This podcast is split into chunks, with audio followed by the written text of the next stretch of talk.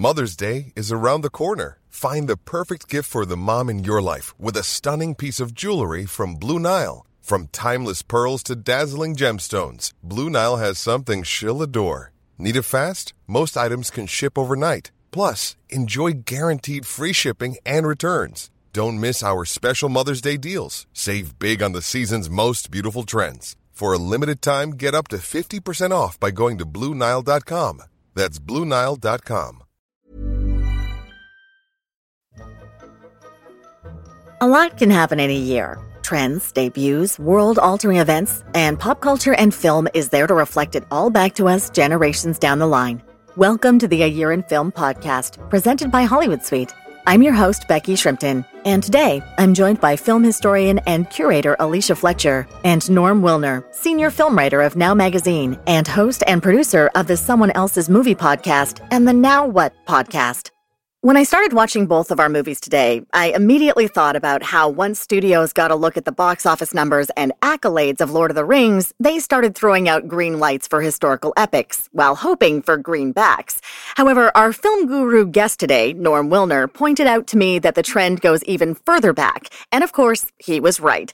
Norm, what kind of risks are studios taking on when they greenlight these kinds of historical war epics, and how big do they have to hit to inspire more like them? Like, we very rarely get a Lord of the Rings kind of movie. Yeah, well, the Lord of the Rings sort of supercharged the idea of epics uh, for a bit, but they had already been rolling out. Uh, it goes back to my, to my mind. Both of these films, both Kingdom of Heaven and The New World, are sort of rooted in the success of Gladiator the year before The Lord of the Rings came out, which was a blockbuster and an Oscar winner. And, you know, it's just, it's kind of Ridley Scott remaking the Fall of the Roman Empire with uh, with a couple of bigger well more with more methody actors really more than anything else and and some terrible cg which we're all willing to forgive because you know that was the style at the time. But gladiator came from braveheart uh, which was the 1995 oscar monster and box office success from from mel gibson which was basically just spartacus but it was proof that the old action epic formulas from the 60s from the roadshow era of giant 70 millimeter eye popping uh, you know, exclusive engagements and audience grabbers would bring people back to the movies. And of course, Braveheart and also Rob Roy the same year came from The Last of the Mohicans when Daniel Day Lewis and Michael Mann right. made their wilderness epic. And it's a very different, like it's a much more intimate action movie. It doesn't have giant action sequences the way that Braveheart would bring those back. But what that did was every major male actor who wanted to be an action star in the early 90s just pointed at the last of the Mohicans and said, Get me one. I want to do that. He can do that. I can do that. If and I so, can wear a loincloth and paint my face, I am right there. Yeah. Yeah. Yeah. That that film scarred me when my parents showed it to me when they rented it and around the time that it had come out. Like I remember I had probably never seen a Michael Mann film. That would have been my first at like 10 years old. Uh, and it it really disturbed me. Like it's it's got some I haven't watched it since, but I can remember so many visuals of the young woman jumping off the waterfall and all this like traumatizing. Yeah, it's, it's not the sweeping romance people think it is. No, this well, one of ours is no. intended to be a sweeping romance and also fails at that as well, which we're going to be discussing about today. Dip- I disagree. We're going to. I know, I know, it's okay. The fisticuffs are on, but they're genteel fisticuffs. Uh, this is our first episode of 2005, and coming from 1997, one of the biggest talking points we found was that that is a huge turning point of practical effects meets CGI, and now we're in 2005, and CGI is really going to be facilitating um, a lot of these epic films. You see a bunch of it in Kingdom of Heaven. But because of Lord of the Rings, where they taught like armies of people how to fight with swords and, you know, they had armorers on set, there seems to be this like reclaim of, okay, we went too far in the CGI direction. How do we now come back to like actually watching people smack each other and fall down? What do you think, Norm? Is that an accurate assessment? I think there's definitely something to it. It's I think it's also because the CGIist stuff in Lord of the Rings, the stuff that isn't Gollum, is very clearly artificial. Uh, yeah. I think at the time I was complaining that Two Towers just evolved into software fighting software. My personal favorite part is the where uh, Orlando Bloom goes sliding down on his little shield as he's like firing his arrows, and I was like, "That was for the kids." Thank you very much. It was, but I mean, you know, when you think about it, you're coming five and a half hours into a movie, and yeah. at that point, and the kids are falling asleep. So it's nice to have something they can identify with if they're watching it back to back. And you need to make a toy where potentially Legolas is on like some sort of ramp and the toy just Yeah. shoots down and does that. Like that's a that's definitely a, a shot that's set up now with boarding merchandising. action Legolas. I would buy that. I would have bought that when I was 10. The thing that Jackson does really well and always has, like even back as far as his his horror movies in the in the 80s and 90s, is swooping ridiculous camera movements that just pull you along into the action. And he replicated those in the Lord of the Rings, but he couldn't do it practically. It was just impossible. So sometimes you have these eh, artificial helicopter crane shots through through masses of battling orcs and trolls and, and elves and it just pulled me out every time in the theater thinking oh yeah okay this is this is just digital there's no way you can do this uh, it's like the Uruk-hai chant thing he recorded the audio in a football stadium in wellington i think which is just a delightful story. He got the entire crowd of a game to chant Uruk-hai chants.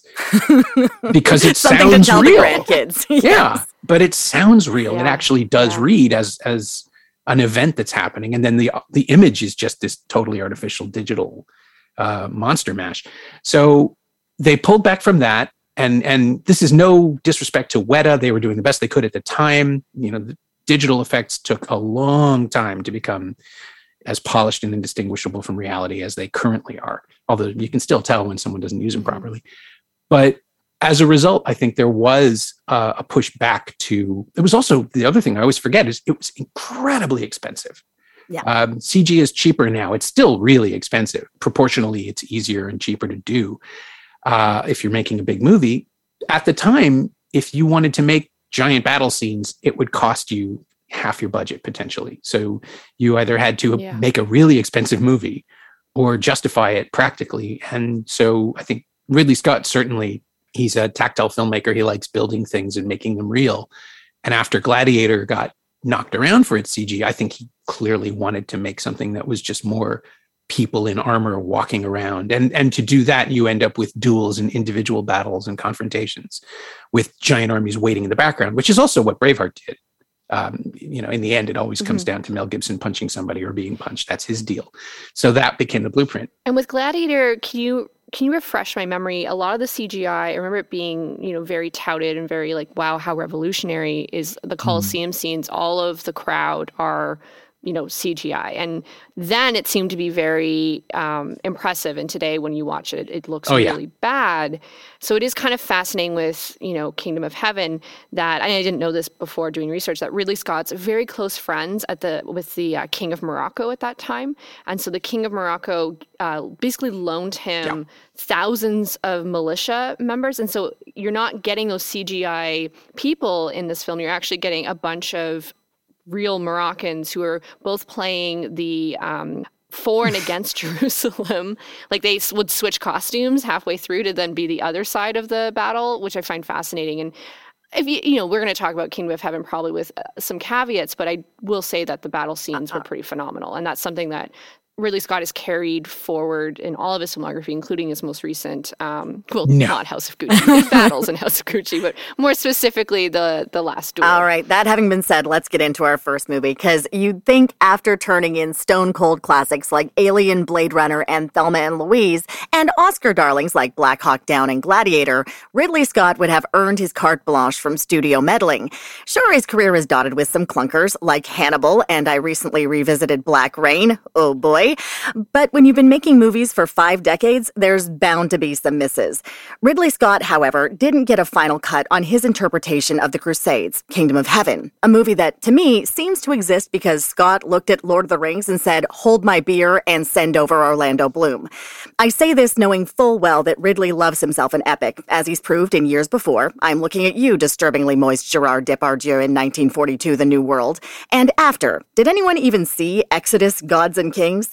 Like Blade Runner, there are two versions of this movie out in the world, and one has been disowned by the filmmaker. Full disclosure, I only watched the one available on Disney Plus, which I believe is the theatrical cut, Yes, knowing what I know.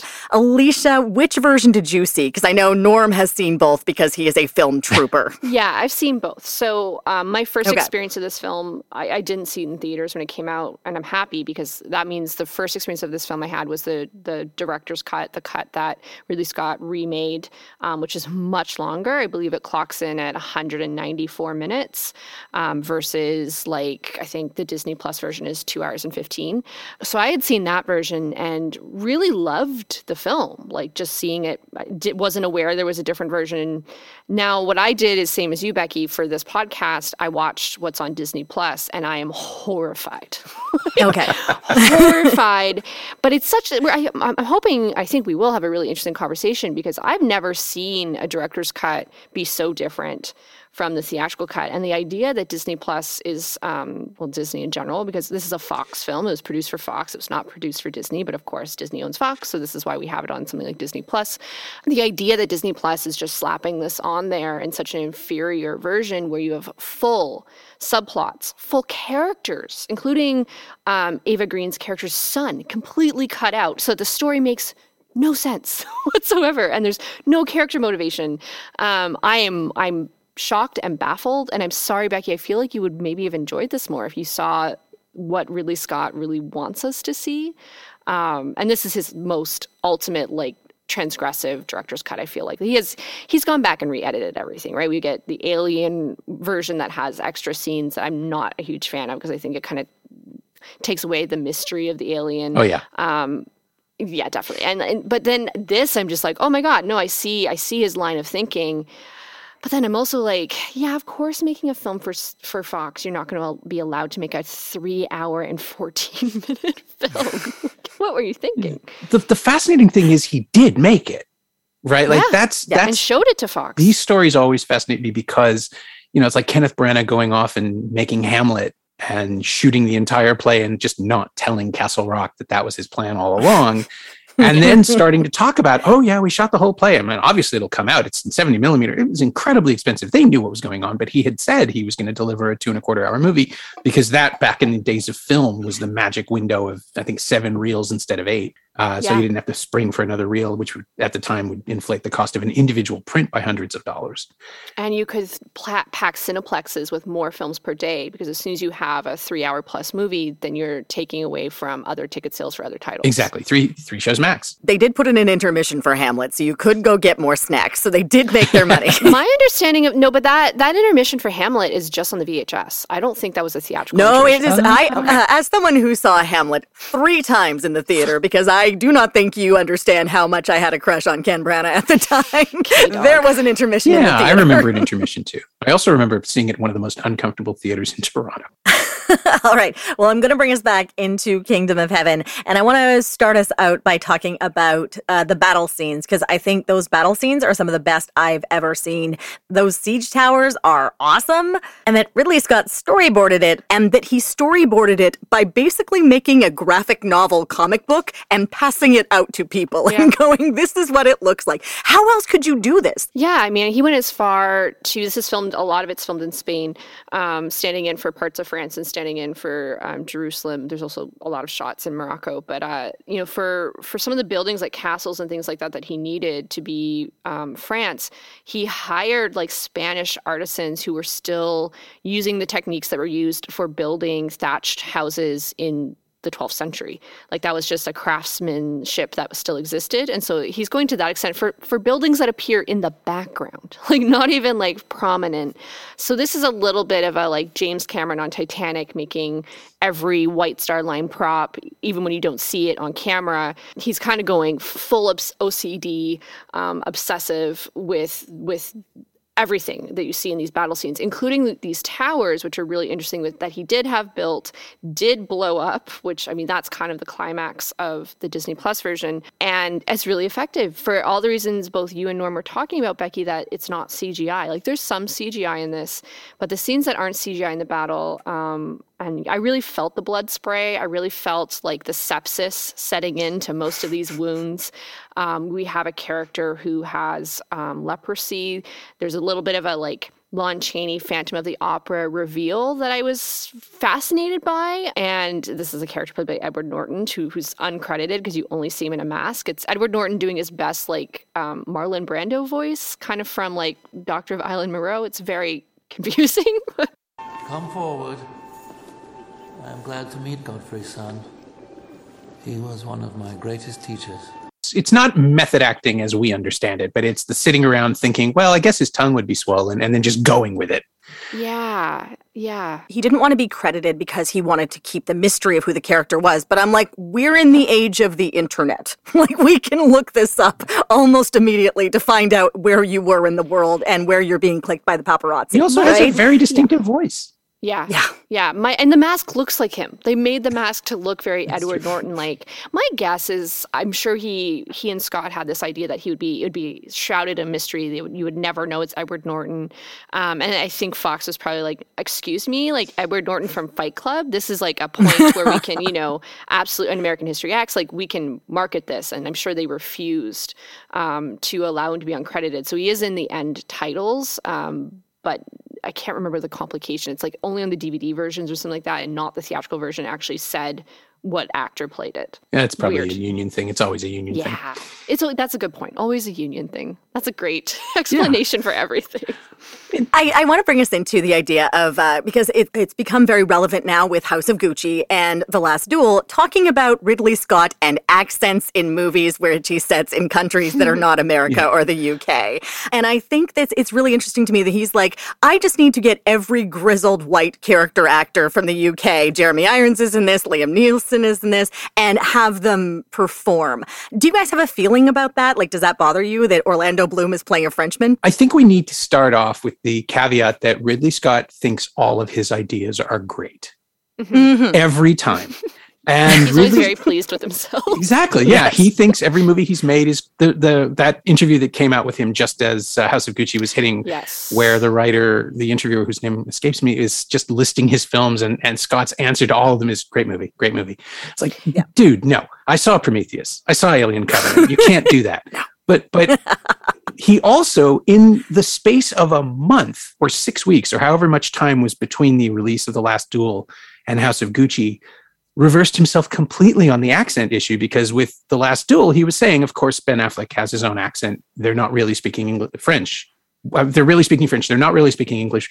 What difference does it make? And he's right. It shouldn't make a difference. Uh, it is perfectly fine. I just saw the tragedy of macbeth and Mhm. uh, denzel washington does not affect a scottish accent because he shouldn't. That that would not work. Even if he got it perfectly right no one would accept it and so the americans speak in american accents the british actors speak in their own accents and it's perfectly fine it's shakespeare we're used to seeing different interpretations here yeah um you know just as in my favorite example is is Dr. Zhivago, where everyone's speaking Russian. The um, the street signs are, are Cyrillic, but the the actors are speaking English because what is the point? They're not trying to affect Russian accents because that would be silly. Um, so with uh, with Kingdom of Heaven, as in the Last Duel, the actors use the voice. The well, I guess Norton kind of affects a British accent, doesn't he? a little bit. I was wondering if he was trying to match somebody else because sometimes Yeah. that happens. There'll be an accent corruption between actors in a given thing. So maybe he's trying to be, since he's Neeson's kid, he's trying to be a descendant somehow. Hmm, that's. a I think point. he's trying to make himself less posh, is what I think he's doing. That's Because he has that very like schoolboy, like uh, uh, public school sort of accent, which doesn't really work when you're playing this like blacksmith. scrappy blacksmith. Yeah. I don't know. Let's let's talk about Orlando Bloom for a second here, because I am not a Bloom fan. My sister had a huge crush on him when everything came out. Um, he uh, he never really did it for me, and I think part of it is for me he is a cipher of an actor. He's very good at you projecting yourself onto him and going, "Yes, I want to be that swashbuckler." And it seems like they used him number one because he's very attractive, and number two because he in Lord of the Rings he actually learned how to use a sword. So you're you know figuring out exactly what that looks like, and he has this Errol Flynnian quality to him that's very And that um, he's drunk and having sex with fourteen-year-olds all the time. Well, he is with Katy Perry, so I don't know. Uh, but um, but it's very um, it's very classic Hollywood in that kind of like um, there's a vapidity to it, but swashbuckling. I mean, it's why he's perfect for Pirates of the Caribbean. But I think. Um, he, Hollywood then didn't know what to do with him after we stopped making these movies. Like he really isn't in that much that isn't voiceover now. Do you know what I mean? Well, that's interesting. he's he's a pretty face to look at. He was very iconic, hot in the early 2000s. And keep in mind, in 2004, so it was a year prior to this, he made Troy. So there's a real like kind of confluence, I think, between Troy and Kingdom of Heaven. You know, I I don't. We're not mean on this podcast. I, I did read a review of this film that kind of referred to his role in this as like he's holding the fort for a better actor and he, he's passable. It's that's actually a very mean thing to say, but uh, he's passable. But he doesn't improve the film.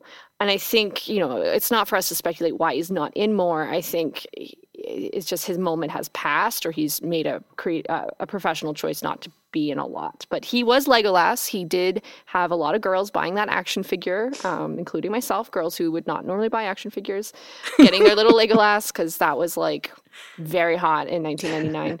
Uh, and I think that's just kind of a carryover to this film.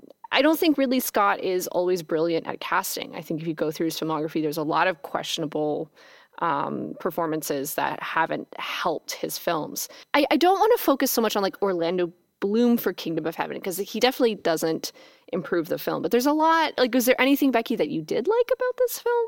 Other than oh, I like the battle. The battle scenes mm. are fine. Um, I, I knowing that there's a bigger plot line for Eva Green Huge. makes me curious about the theatrical Huge. cut because in in the or sorry about the Directors. um the director cut because in the theatrical she is giving nothing to do. Like she basically she sleeps with him and you're like why, and then she wants to make him king and you're like why, and it just doesn't make any sense. Yeah. So it, adding and then I read a bit and how I figured out I watched the theatrical cut is they're like, oh, the moments where she's with her son are heart wrenching, and I was like, she has a son. Yes. so she no plays Queen Sibylla, who um, is the sister to the leper king uh, in this film, played by Edward Norton.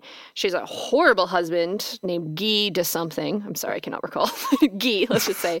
Uh, bad marriage. And then in the director's cut, the way that Ridley Scott meant it, she has a son who is showing signs of leprosy as well. Um, and the son would be the rightful heir to the throne when her brother dies. That complicates every uh, every motivation that she has in the film. And when you take that son character character out, and I, I don't think this. There's um, she does ultimately poison her son to save him from the dismal pain and, and, life that he will have as a leper that her brother has had to endure uh, it changes all of her political motivations so she has she's playing a lot it's very succession she's playing a lot of different parties and she's playing a lot of different sides and so she's a complex politician in the director's cut and in the theatrical cut she's just like crying for no reason. None, none, of her motivations for backing her husband Guy makes sense without the son being there. She's, she's a prop in the, in the, theatrical cut. Yeah, she barely she barely functions. And I would actually, b- before we get too far into Eva Green, who is tremendously good in the director's cut, in the yes. in the performance she is actually giving makes perfect sense from scene to scene but also you just understand the strength of the character and the and the pressures that she represents every time the character wanders into frame in the theatrical cut, she just looks like she showed up. And she did because there was a whole other scene that we didn't see that she's just emerged from. Um, I would yeah. say the same about Bloom, though. Like he, it's a thankless role too. Like the alien is is just the like they think he's Luke Skywalker structurally. He's the right person in the right time with the right skills to do one thing. And it's not Bloom's fault that the character has no depth or dimension, but I did find it more interesting to watch him in the longer version just because you can see him thinking here and there that he doesn't belong. The character starts to feel outmatched. And especially once you realize how much Sibylla is doing behind the scenes that he's unaware of, that does directly affect him, he seems more like, or he feels more like a puppet or a pawn in the mm-hmm. longer version, whereas the theatrical cut just says, "Look at this guy, isn't he great?" And you keep saying, "Yeah, not really." And in the yeah, he's it's like in Jurassic World where they keep telling you how cool Chris Pratt is, but you're like, "I don't, I don't see it. Can you please show me how cool he yeah. is, rather than tell me?" I mean, that's fair in almost every movie. It's just like, no, that's Chris Pratt. No, no, he's an action hero. No, no, he's, he's cool. It's Chris, it's Chris, Pratt. I just saw him drop his wallet. Like he's he kicked it under a rock. It's not his fault, but that's not working. But Bloom is like he. I think he knows his character is outmatched, and that yeah. hesitancy that got cut out of the shorter version disarms the character in our understanding of him. So the first time I saw it, I thought, "Oh, this guy's a black hole of charisma. He's not doing anything. He's just a he's at the mercy of fate." From scene to scene. Oh, I happen to be the son of this guy. I happen to go on this quest. And in the longer version, there are moments where he just seems to be struggling with that same thing. So at least his casting makes more sense. Yeah. I mean, so much of the longer version comes down to the theme of religious hypocrisy and you know this this when this film was released it you know 2005 it's not that long after 9-11 um, and nothing has really changed unfortunately with um, relations with muslim countries but like a lot of there was a lot of concern that because the Muslim culture was portrayed positively in this film, that it would ignite um, terrorism. Like it, it's ridiculous arguments when you read them today, but uh, so much of the film is about religious hypocrisy, and that gets cut out in the theatrical version and becomes a, you know gone. a sword and shield um, love story that does not work. So I don't know, Becky. I feel like you're gonna get mad, but I think you have to watch the three hour and fourteen minute. But it, it it is a different film. I've, I can't think of another example where a director's cut and a theatrical cut are so dissimilar. Like there's we have a lot of director's cuts for Ridley Scott, especially it's always just added on scenes. It's never like the entire point of the film has changed. Yeah, I'm trying to can't think think of of another example. there is some well i mean obviously spartacus like the films that this is inspired by directly there are missing yeah. scenes in spartacus that do clarify things but they don't change the direction of the film as this one does they No. don't reshape your understanding of crucial. They just add some wonderful homoeroticism that Yeah. I'm there for and wish had I had seen when we watched it in grade five. yeah and a guy gets his arm cut off that's awesome Yes. i would maybe argue lawrence of arabia not Yeah? just because it's my favorite film but because Yeah. that that um that director's cut that restoration is a radical reconfiguring Which I guess is the only way I've seen it. I've only seen it in 70 at Cinematheque Ontario. So that would have been that cut. I don't, yep yep I'm really ignorant of what the original Roadshow would have been um, back in the day in the 60s. It was similar, but it moved too quickly. It just it just Interesting. leapfrogged past a couple of key moments of development this to just film. give you a context for O'Toole's performance and for the character of T.A. Lawrence.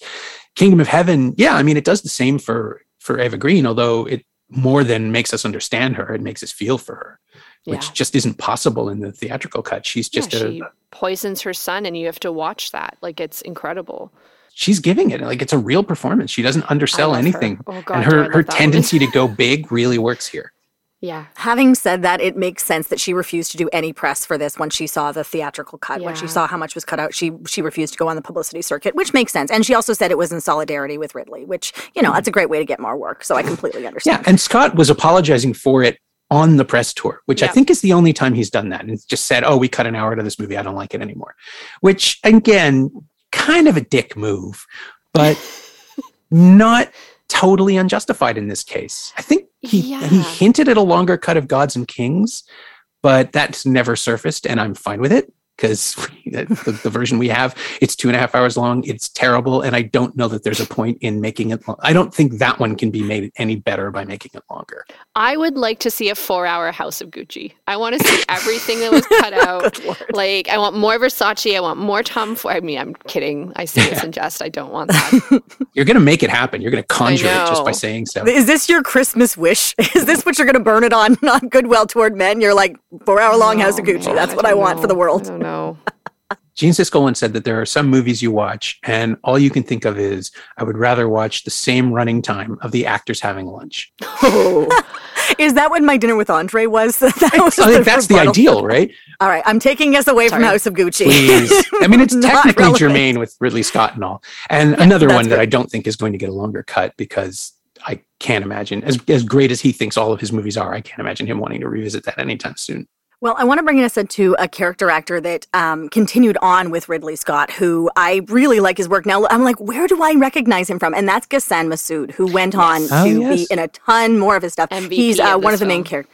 Exactly. He's also in uh, Exodus, Gods and Kings, which you know, I maybe I'll watch it just for him because he's really something special in this. And then he went on to do like Pirates of the Caribbean at World's End. Like he's he then becomes like the, this same kind of. He's got a great look for this kind of action star, and I really I, I like him a lot. I like his performance, and I like how. Um, anchored he is, and it's uh, it's nice to see a character who's Syrian not fly off the handle and just play a Yeah. you know straightforward. I am just trying to do what's best for my folks. And you know what I mean? He I'm into is it. 100% more fleshed out in the longer version. Has yeah. more scenes that are Okay. really riveting. Um, and so I don't know, Becky. I think you got to do it. I think you guys got to find three hours and 14 minutes, and we'll re-record this episode. in in my day, which I have. I don't know. I feel like it's probably best that I came into this that not having seen both versions because now I can be the the audience surrogate of like, guys, I have no idea what's going on Fair. here. Yeah, that's a good Yeah. point. All right. That having been said, let's go into a movie where I did watch one. I watched two of the three versions just to see what was going on in this one. wow. Uh, we're going to be talking about the New World, and uh, that's coming up after the break.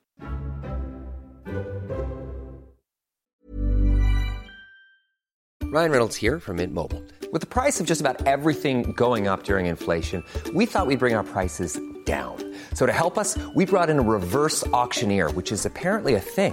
Mint Mobile unlimited premium wireless. Ready to get 30, 30, bit to get 30, bit to get 20, 20, 20, bit to get 20, 20, bit to get 15, 15, 15, 15 just 15 bucks a month. So, Give it a try at mintmobile.com slash switch. $45 upfront for 3 months plus taxes and fees. Promo for new customers for limited time. Unlimited more than 40 gigabytes per month slows. Full terms at mintmobile.com. Hey, it's Paige DeSorbo from Giggly Squad. High quality fashion without the price tag. Say hello to Quince. I'm snagging high-end essentials like cozy cashmere sweaters, sleek leather jackets, fine jewelry, and so much more. With Quince being 50 to 80% less than similar brands. And they partner with factories that prioritize safe, ethical, and responsible manufacturing. I love that. Luxury quality within reach. Go to quince.com slash style to get free shipping and 365 day returns on your next order. Quince.com slash style.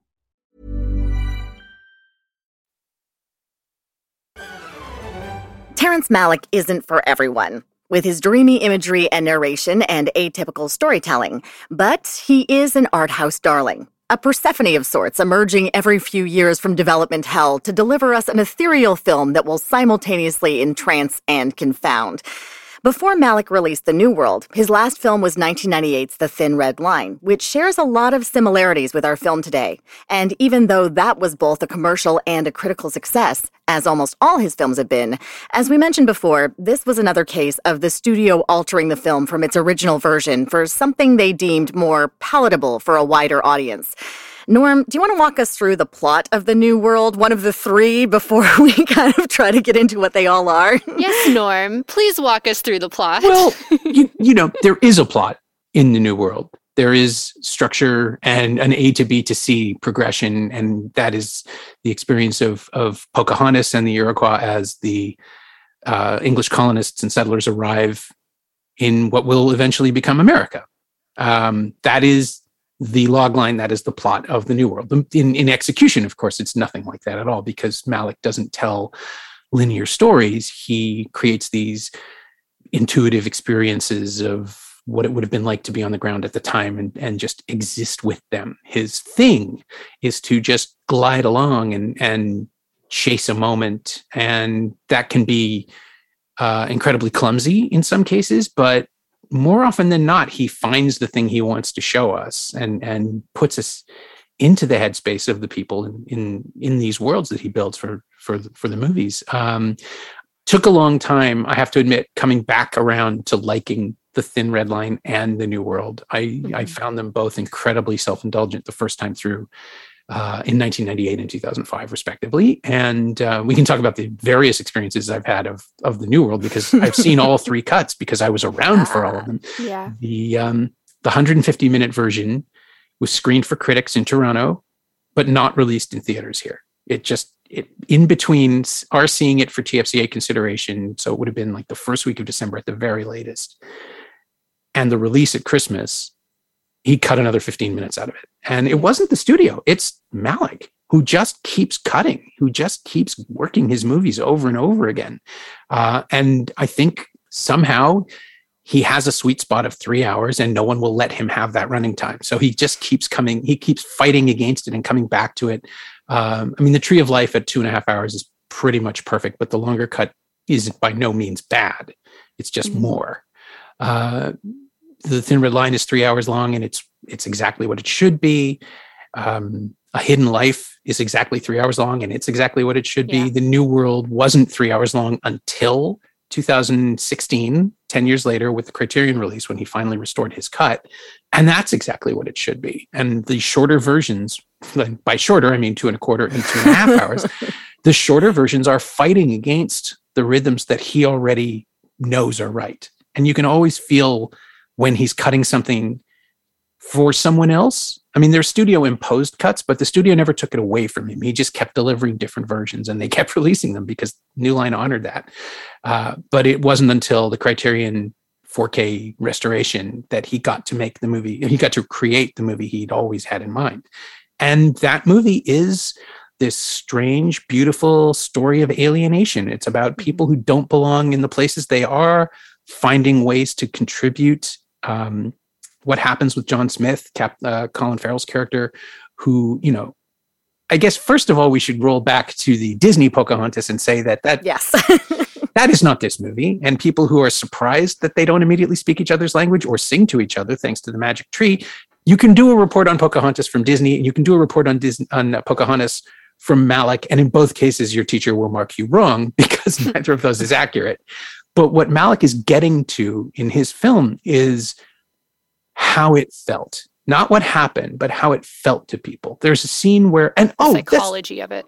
Yeah, well, and the emotional reality of being completely foreign uh, and surrounded by people who don't not only don't speak your language, but don't look like you, don't dress like you, don't act like you.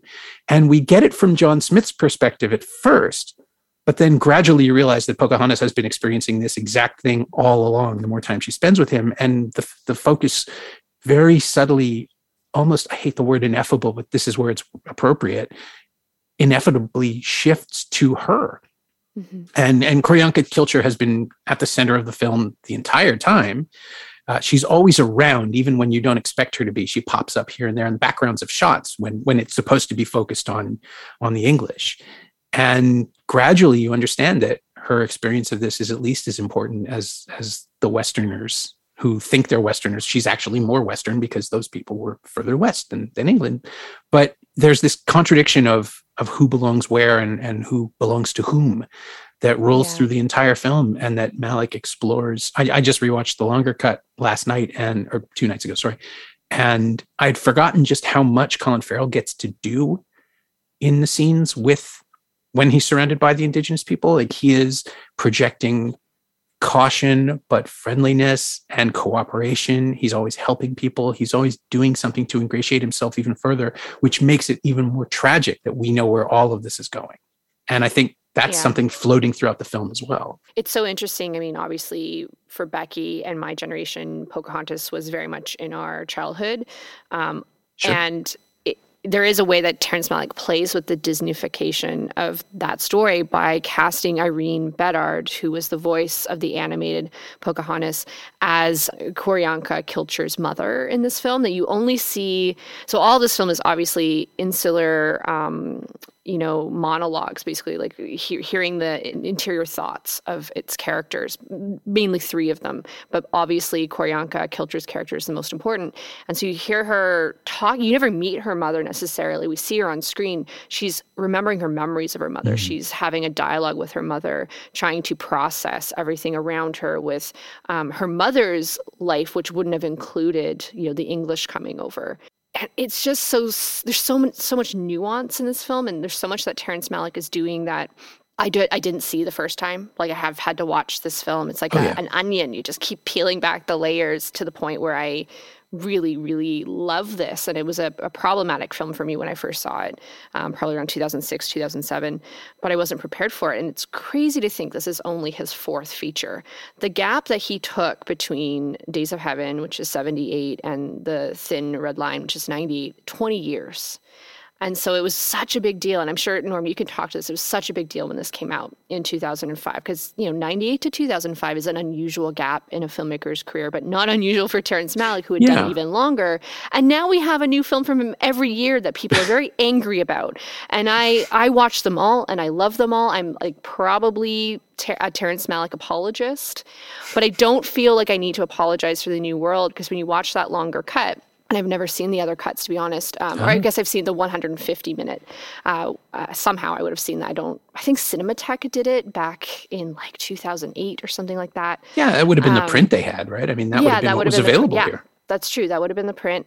It's it's so it's so complicated. There's a lot about this film that's problematic. Um, the, we should just say right now, Q'orianka Kilcher, who very prominent actress now. I was looking at her filmography. I was like, oh my god, that's her. I didn't recognize her as an adult, but she's, um, I believe, 16 when she filmed this. She's 14. She is 14 years old. Yeah. Yeah. Um, and obviously, Colin Farrell is quite a bit older than 14 right. in 2005. But that and is an accurate representation, right, of what was yes. happening. So it's that's what I mean uh, about. No, she was 10. Pocahontas, uh, by their estimates, was 10 years oh, old. So they're aging 12, her up for appropriateness. Well, I, I mean the yes, age gap. Which is 14. Being, that is correct. Yeah. yeah. No, but of course it's not appropriate at all. And and that's what I mean. Like the whole but the problematic stuff is built into the film and it acknowledges it. I mean, the whole thing is about white people coming in and invading and taking. And I think what's eroticizing and fascin- but see, I get that, but I what I don't understand is why we keep romanticizing Pocahontas because we don't do the same thing to Sacagawea, who basically played the same role in American history.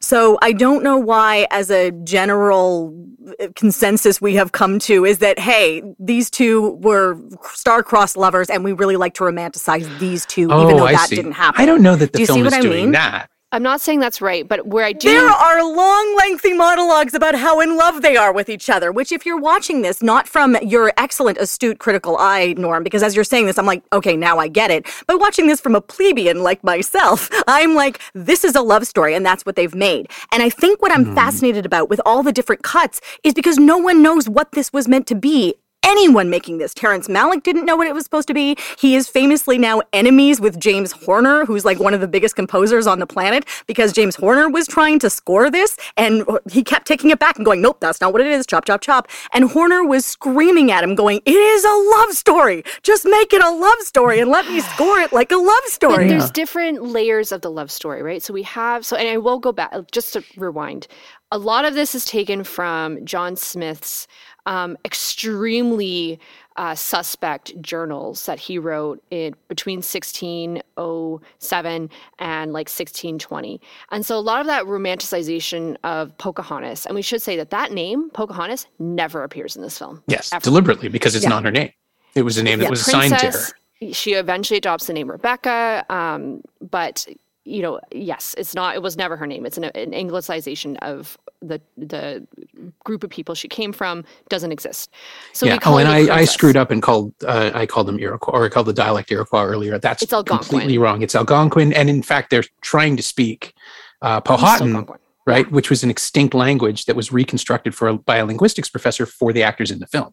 So Yes. the Yes. language they're speaking doesn't technically exist either. It's an approximation. it's also how they got all of the indigenous actors involved and why they were able to get a lot of the access to a lot of the filming locations they had is because they promised hey we're going to be re- resurrecting these things. There's going to be a lot of film time for this which also didn't happen which pissed off a lot of the indigenous communities including um, one of the actors wes studi um, who uh, you know him from everything. He's if you need an indigenous actor he's in it. He's also an activist. And he himself has said give me the footage because i want to do a cut because i know what we filmed and i know what should be on that screen it's fascinating to me. Yes, this is a, it's a hard film to talk about, and it's it's hard for me to acknowledge how much I love this. I'm swept away by this film, um, but you know the levels of like romance. Of course, you're gonna what Malick film, even The Thin Red Line, has like a love story. That's always at the heart, and it, but they're always, they're always complicated. They're always blocked by isolation or by the landscape, which is a great case for this film as well. Um, but you also have the love story between Christian Bale's character, who we haven't even brought up, who is the second half. And this is the real person that um, Pocahontas ended up marrying and was then brought back to England and kind of put on display for the Queen. I think it would have been Queen Anne at the time. That's a story that the Disney version stops. They don't. We don't see that. No, no, that's the sequel. That there is a sequel to Pocahontas where oh, that that's happens. right. I Yeah. forgot about that. That's terrible. It's yeah, I would imagine it is. But um I'm finding myself it's I, I'm finding it hard to defend this film. Becky, would you say you're a Malick? Here's the thing, because I kind of know you well enough to know you don't like Terrence Malick, and this would not be the film to watch if you're not a fan to of Terrence win me Malick. over. Um, I like and appreciate Days of Heaven. Um, I really like Badlands. I think Badlands is very cool and very unusual, and I'm hoping we get to talk about it in our next season because it is in one of those years. Because I really like that, and I think it's very unique. Yeah, we will. I find him too ethereal for me. And I think that's why. Is it like Lynch gives me like he's very he's got a similar thing going to Lynch where you need to experience Lynch to enjoy him. And I don't know if I enjoy the experience of Malick as much as I enjoy the experience of Lynch. That's fair. I read a review of this that referred to it as Tony a Tony Scott movie on Quaaludes.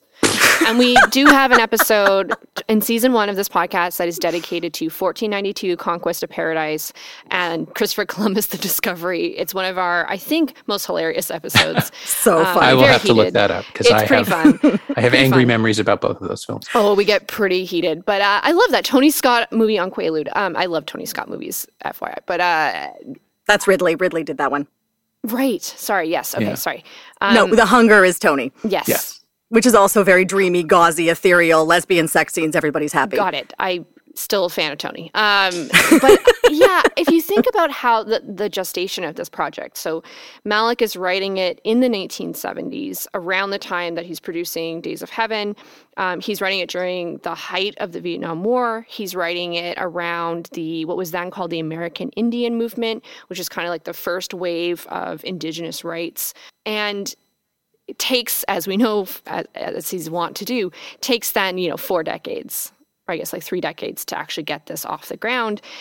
I'm not saying he was the man to make the ultimate film of this story. I'm not saying that at all. Like I and I hope we get a different perspective. What I'm saying though is as a film, I absolutely am swept away by this. And if you take out the historical accuracy, the same way that we do with Kingdom of Heaven, and one of the terms that really Scott uses, which I didn't mention earlier, is he refers to his act as creative accuracy.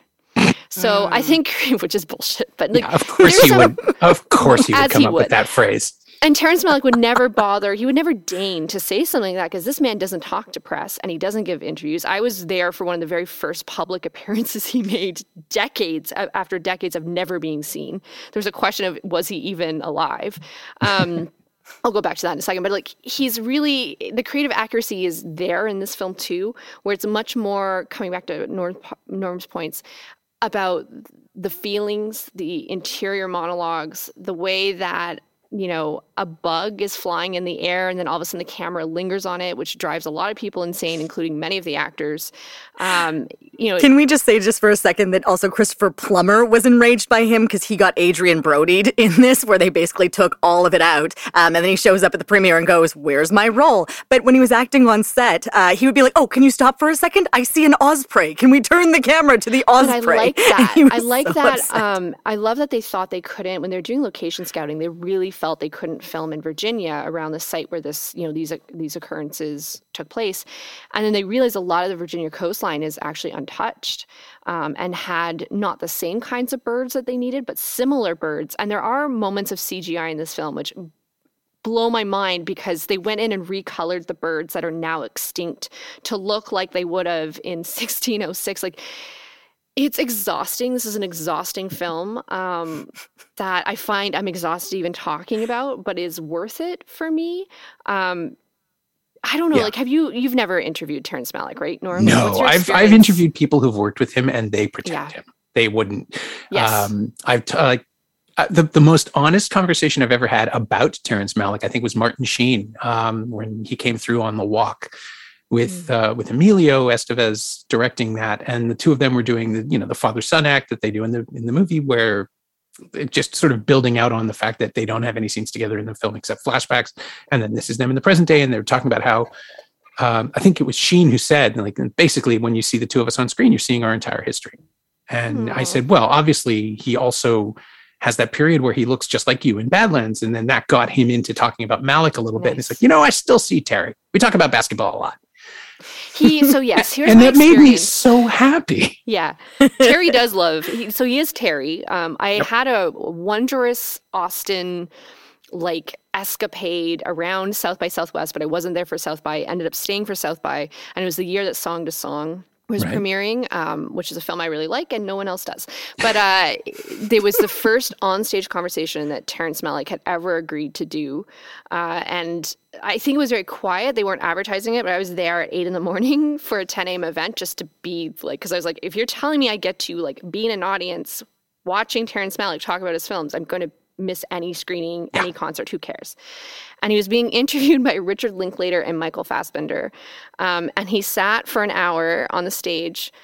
Didn't really say anything, nodded his head a lot to the questions, and then walked out. it's just like, yeah, that's exactly what I expected. Um, song to song, he did. He didn't. He doesn't want to talk about his films. He can't talk about his films. Um, the actors, like Michael Fassbender, talked a lot about the experience of delivering um, this incredible monologue, something that's really important to the film, and then out of the corner of his eye, seeing Terrence Malick and the cinematographer Lubezki, who's the same cinematographer for this film, start filming a grasshopper, like in the grass. With, and so he knows that like the scene that he's giving is not being recorded. And it, watching that film song to song, there's a lot of like crickets and grasshoppers, yeah. and it's it's infuriating. I see so much of that in the New World where he was clearly, and I see what you're saying, Becky. There's a lot of scenes probably that he was historically researching and bringing in um, academics and bringing in indigenous advisors, and they didn't make the cut, and so they're angry. But it's much more about the sound of birds and the sound of the grass and the way that these houses and huts are constructed and the gangrene and the sepsis and the the I can smell this film. Yeah. Um, and I wish you had seen it in theaters because I, I, having just watched it, same as you, Norm, two nights ago for the podcast um, on, you know, I can't remember how I got it, but watching on a, a rather large TV doesn't cut it. This is a theatrical experience. This has to be in surround sound. You have to feel like these birds from 1600 are behind you. Um, it's almost like a 4D film for me.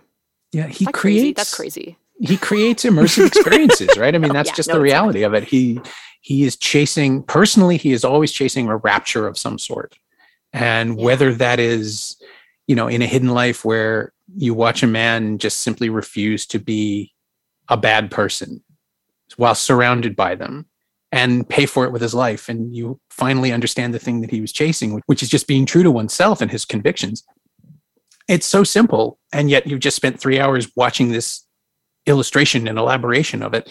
Uh, the New World picks right up where the Thin Red Line leaves off with these mm-hmm. this, this glimpses of um, of the, the, indigenous peoples in Guadalcanal in, in the South Pacific that uh, Jim Caviezel's character is seen frolicking with. He he goes AWOL at the beginning of the film, and that's where we find him. And in the end, those are the memories that sustain him in into death. You know, ultimately this film starts where that stopped, or at least in the the extended cut, we or the, the three hour cut, which I guess we should call the director's cut now. Um, we pick right up with with just bodies in water, people swimming, people un, uncorrupted by civilization as we understand, as we the Western audience watching the movie understands it, and we're constantly being shown that our perspective is just one perspective in the new world because we know where these stories are going, and that's the thing that I didn't really dig into before everyone in this is going to die horribly. Everybody who is everybody who is on the screen now whether they go to england and get smallpox whether they just die of a bad tooth whether a, a, a, a musket ball lodges in their brain every single one of these people is going to die badly because these cultures have collided. And it's about you know you can use biblical terms i, I know malick does fairly often uh, although his speeches, the monologues that he gives his characters uh, in voiceover are always quasi religious at best. He doesn't really believe in Christian iconography or anything beyond some sort of natural divinity uh, yeah. of the of the un, of the undisturbed world.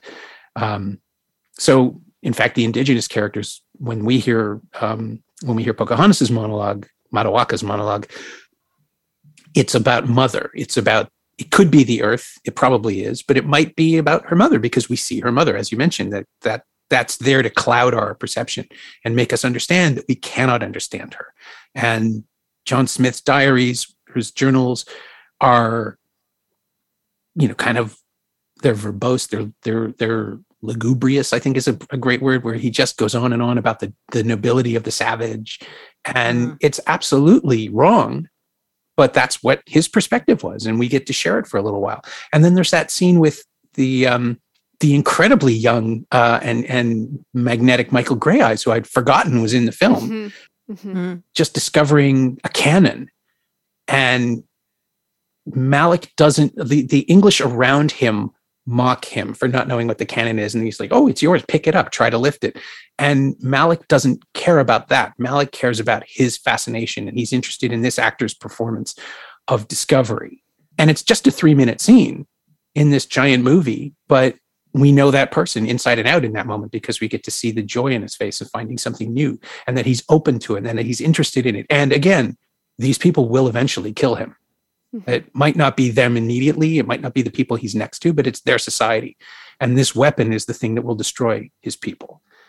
And I don't think the film ever lets you off the hook about that, about understanding that what you're watching, no matter how romantic and how in love with itself in the moment the movie is, it's a tragedy. That's there in the love story too. Yeah. Because you know we do see the reunite the so John Smith and this did I think historically happen. Um, it's lie Pocahontas is lied to and it's said that um, no this didn't happen. This is definitely part of the like the fictional, the creative accuracy, if you will. Mm. Um, you know, she's lied to and said that he's he's died on the passage, yeah. so that she can move on, and that's how she marries um, John Rolfe, which is um, Christian Bale's character. But we do see them reunite in in London. John Smith and Pocahontas and like that. Oh my god! Because we've also just been watching like two hours and forty five minutes of a film, so I'm like so invested, and it really demystifies John Smith. Like he's just a swashbuckling moron, basically. Like, yeah, he's he basically a privateer, right? He just showed yeah. up on this on this. He's introduced criminal. in irons. He's not a good yeah. person. Not a good person. He's trying to find the West Indies. He ends up in Greenland, I think, um, and they shot that maybe in Scotland. I can't remember where, but uh, yeah, and, and you it, it demystifies the love story. Like she, you see her come full circle too, where she's realizing, okay, well, I was 12 or 13 or 14 based on the actress's age in love with this man and now i'm an adult with a child and um, it, it was all fiction it was all just circumstance of you know the romanticization of that discovery of that discovery story i kind of i just i felt very it was a moment of empathy for me where I really I never thought I'd be able to relate to the character of Pocahontas, but um, that is a moment where I did, where you just like get over an old love, or you get over realizing a relationship that you've um, held up on a pedestal never deserved it in the first place. Yeah, and Bale's character Rolfe gets a lot more screen time in the longer yeah. cuts as well because the version, the, the first version I saw, is the the classic Terrence Malick moment of, oh, that's Christian Bale, and you never see him again. yeah. Uh, yeah. I, and you, you know, you get this little moment of, oh, I wonder how long he was around because that feels like a, it took a lot of work. And then you see the work in the longer cut and realize, oh, yeah, there was a plan. It's just, it's not what Malick decided to go with in the end. I think he just shoots his options. Um, Jessica Chastain once talked about uh, shooting the kitchen scene in The Tree of Life where she receives a phone call that someone has died. And she said they shot it for two weeks with Malick over her shoulder operating the camera himself. And she gave a different performance every time because that's what they wanted. And sometimes Brad Pitt was off camera, sometimes he wasn't there at all. And they just kept shooting this take. And, you know, it's like people who start off with um, bullet points for a script they have the scenes they want. They don't know exactly how it's going to play. They leave it to the actors to improvise it. Just imagine doing that on a grand scale, perhaps for months at a time, and then having all that footage to sift through. I think digital has actually uh, allowed Malick to work faster, yes. both shooting and cutting, because now he's releasing a movie, as you say, like every year or so. He shot uh, a million, talk- one million feet of footage feet. for the New World. Yeah. One um, of the um, articles I read said that at one point they had four head editors and 15 assistant editors working on this. And then as people started to realize what kind of an ordeal this was going to be, they all just left. And then the assistant editors came in and then just were doing the work. Like apparently it was just an absolute think gong about... show. But I mean, it, it, Terrence Malick is an artist. Like, I just have to be clear. He's not a filmmaker. He's an artist. I think that's what it is. Like, you you have to feel. It's the same as when we were watching um, W.R. Mysteries of the of the organism. Like, stuff just feels right for him. And so, as you watch it, you should kind of feel the same thing. He's looking for a feeling rather than a story. Absolutely. Am I wrong? No, you're totally okay. right. I mean, he is a filmmaker. He's he's yeah. doing this in a medium that he could not be doing it in any other medium. I mean, there are no Terrence Malick, you know, audio CD experiences. There are no Terrence Malick computer games. It has to be a film. Yeah, yeah, he's not a journeyman. He's he's he makes the movie that he he's passionate about, and that's all he makes. He never has to take one for the team to be able to make that movie. For some reason, people keep being like, "Here, have a bunch of money to read about indigenous building sites for two and a half years." Like, and that's what blows my mind is that people love him and his work enough because this doesn't happen. That people would just be like, "Here, here's some money just to research a project that may or may not happen." That's fascinating. I think a lot of what he works with a lot of young and up and coming you know, cinematographers, for instance, like Lubezki would go on to do Children of Men, The Revenant, Gravity. He's still shooting all of Malick's films. Yeah, he always comes back to work with Malick, which I think is, Yeah, there's very few people who, oh, I mean, Jack Fisk, the production design on this, down to every nail that had to be accurate to the 17th century. Jack Fisk was, you know, the production designer on Badlands. He has worked on, I think, every single, every single Malick, and he's still with him. Maybe not super recently because he's retired. You know, he marries Sissy Spacek, like the meet on Badlands. Like there's such a, um, a genealogy here of Malick working for the first time in the in the 70s and 73 with Badlands. He had a short prior to that, um, and he has fostered careers that have been so important to cinematic history. But I do feel like we don't pay enough attention to him currently. Um, a Hidden Life was wonderful because it was the first time he'd gotten really like stellar critical reviews for a recent production. I'm a big fan of Knight of Cups. Like I said, huge fan of Song to Song. Mm-hmm. I could probably leave to the Wonder, but we'll, yeah. we don't need to talk about that. Um, to the Wonder is the one where I keep thinking, well, I heard Chastain was cut out of that entirely, and yes. I'm like, I think I'd like to see that footage. I think that might make some more sense.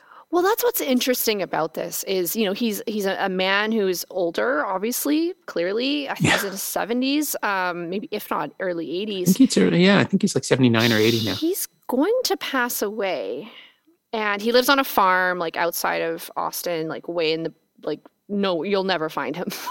like someone told me the address once, I was like, no one will ever find that. Um, and I'm so curious about the archive. Like as an as an archivist, as someone who comes from a film restoration background and film preservation, I'm just like, where are these outtakes? Where where are you storing the million feet of footage? Tell me you have a salt mine somewhere on your property that when the estate is settled, like what's what's I know that he has. Someone told me. So I, I was in Austin. I was dealing with a lot of people who are very close to him. Never got close to him myself, but had enough great experiences of people telling me personal stories of Terry. Um, he definitely has a university earmarked that everything is going to go to. That poor university, because what are they sifting through? Like, uh, you know, most university film archives don't take B roll, but how could you not take Terrence Malick B roll? Because I think out of the kind of limited, I think he has maybe 12 films, um, maybe less, like, you could probably produce 50 films out of just the footage of Jessica Chastain that was cut from To the Wonder, and that's a whole nother film. On on this note, Alicia, just because we have to wrap up, um, I just want to say which version, if someone is only going to sit through one three hour version, which version do you think that people should watch? I think, unlike Kingdom of Heaven, I'm okay with people watching any version. Um, I don't think the I haven't seen that hour and 30 minute so, I mean, if you had to pick one, let's say the 150, I would watch that first. If you have, what I would say is what's most important, seeing this in a, in a place where you can shut out all else. I was trying to take notes, you know, while watching this. I was my cell phone. I like, don't do that. If if you have any opportunity to see this theatrically, and I don't know where in this day and age that's ever going to happen, but um, if you have that chance, you have to do it. And if you don't have that ability, which would be most of us, find the ability to just sit there and watch it. Do not do all the distracted things. Try to watch it as big as you can on a proper, like that 4K criterion is stunning. Like I would do that. Um, it's not about the version for me, it's about where you are, if that makes sense. Uh, Norm, do you have a do you want to add on to that or are you like nope, that's it? It does make a lot of sense. I cannot imagine anyone watching a Terrence Malick movie on a laptop. I know people do. Yeah, um, have to. And it's inevitable, right? I mean, it, it's unavoidable if that's what you've got, but it's uh he makes movies to be lost in. Uh, I would endorse the full three hour cut. It's the movie he ultimately chose to release and wanted to be seen. Uh, the other two versions are included on the Criterion uh, Blu-ray oh, release because that. that. way, yeah, they're three separate discs actually, one of each. God, that's amazing. And it's great because that way you can understand the pressures he was under and the things he thought were less important at the time, and then you see the full version, and that just makes more sense. It's um, it's not unlike the experience of coming to Kingdom of Heaven after seeing the theatrical cut. You need to know what's not there to recognize and appreciate it when you do see it. Although I would also have loved the chance to have seen the the proper version first. I just, mm-hmm. my line of work, I just never get to do that. I'm always catching up. But yeah, I would say the three hour version, like A Hidden Life, like um, uh, The Thin Red Line, his three hour films seem to sing. They they just they have the rhythms right and they make a, an eloquent argument. Plus, you just get Christian Bale in a way that the other two versions don't. Yeah. and we all need a little bit more Christian Bale in our life. I understand. He certainly thinks so. That's right. Al- Alicia Fletcher, thank you so much for joining us once again, and I hope uh, I hope our little banter was uh, enriched both you and I in our understanding each other's viewing. Yeah, absolutely. I, yeah, I mean, thank you, Becky. I appreciate um, when we designed this episode. I knew that this was a very difficult task, and also assigning potentially six hours of viewing. Whereas, you know, normally when we do two animated films, we can get away with like two hours and 10 minutes. So I also want to thank Norm because this was, Norm was given multiple options of episodes. Mm-hmm. And there was one that I thought was best for him that, um, but I threw this in there just on a whim. And I was just so pleased when you're like, you're going to need someone. and I was like, yep, yeah, we're going to need someone like you to do this. So thank you. My pleasure. Yes, thank you. Thank you so much, Norm, for joining us. Can you please let people know where they can hear more of you and your excellent takes on films and interviews? Oh, you're so kind. I am everywhere by design. Uh, you can find my podcasting work at Someone Else's Movie, uh, which is on your podcast platforms everywhere, where I interview a writer, actor, director, or nebulous industry figure about a movie they love but had no connection to when it was made. I love that concept. That is brilliant. Other people are doing it now, and they're all doing it less good than me. That's that's all I can say. Uh, because you inevitably get an it's an advocacy program. I started out because I was tired of all the all the other podcasts that were about how terrible movies were. We have we know we know, uh, and I wanted to do something where you got to stand up for a movie that you love. And it turns out that getting someone to talk about something they love is actually the direct line into who they really are. So, and it's funner to honestly for me, it's funner to listen to. I want to hear about what people love rather than what they don't. Do you know what I mean? Oh, because oh, yeah. hopefully, then I'll love it too. And often you will convince me that yes, I will love it too. Thank you. More things I can love. That's I feel the like goal. on this podcast, we it's not that we always love everything, but one of the ways that this podcast has been important for Cam, myself, sorry, Cam, myself, and Becky is that we do not insult the films. Like I am so tired of those like making fun of films and there's f- bad films we talk about all the time, but we try to find an inroad to at least express some passion about it. That's how you get people to watch things too. I mean, yeah. it's just it's about making sure that the good stuff gets talked about. Um, and the other podcast I do is Now What, which is the Now Magazine podcast, where every week we push out a story about the news and culture we think you should know. So we've done episodes on a lot of episodes on COVID. That's how it started. But now we're sort of trending away from that and trying to find uh, reasons to be happy. So, in a way, that's an advocacy show as well. Excellent. And you can join us next week as we watch two movies I am very passionate about. Alicia will be sitting out because they are two of the more disturbing horror movies you will see in your time. We're watching The Descent and Noroi. That's coming up next week. Oh, boy. Yeah, nope. I'm, I, nope, I'm not doing it. Thanks for joining us for this episode of the A Year in Film podcast from Hollywood Suite. If you enjoyed the show, please remember to rate and review us on your podcast platform. Find us on Facebook, Instagram, Twitter, at Hollywood Suite. Hollywood Suite is the home of the movies that shaped the 70s, 80s, 90s, and 2000s. Always uncut and always commercial free. Hollywood Suite lets you experience movies the way they were meant to be seen on four HD channels and Hollywood Suite on demand. Subscribe today at hollywoodsuite.ca. The A Year in Film podcast is hosted by Becky Shrimpton and produced by Becky Shrimpton, Alicia Fletcher, and Cameron Maitland. And today featured Alicia Fletcher and Norm Wilner as guests. Supervising producer is Emily Gagne. Executive producers are David Kynes and Julie Kumaria. Audio engineering by Andy Reid. We'll see you next week. Planning for your next trip? Elevate your travel style with Quince. Quince has all the jet setting essentials you'll want for your next getaway, like European linen, premium luggage options, buttery soft Italian leather bags, and so much more. And is all priced at 50 to 80% less than similar brands. Plus, Quince only works with factories that use safe and ethical manufacturing practices. Pack your bags with high-quality essentials you'll be wearing for vacations to come with Quince. Go to quince.com/pack for free shipping and 365-day returns.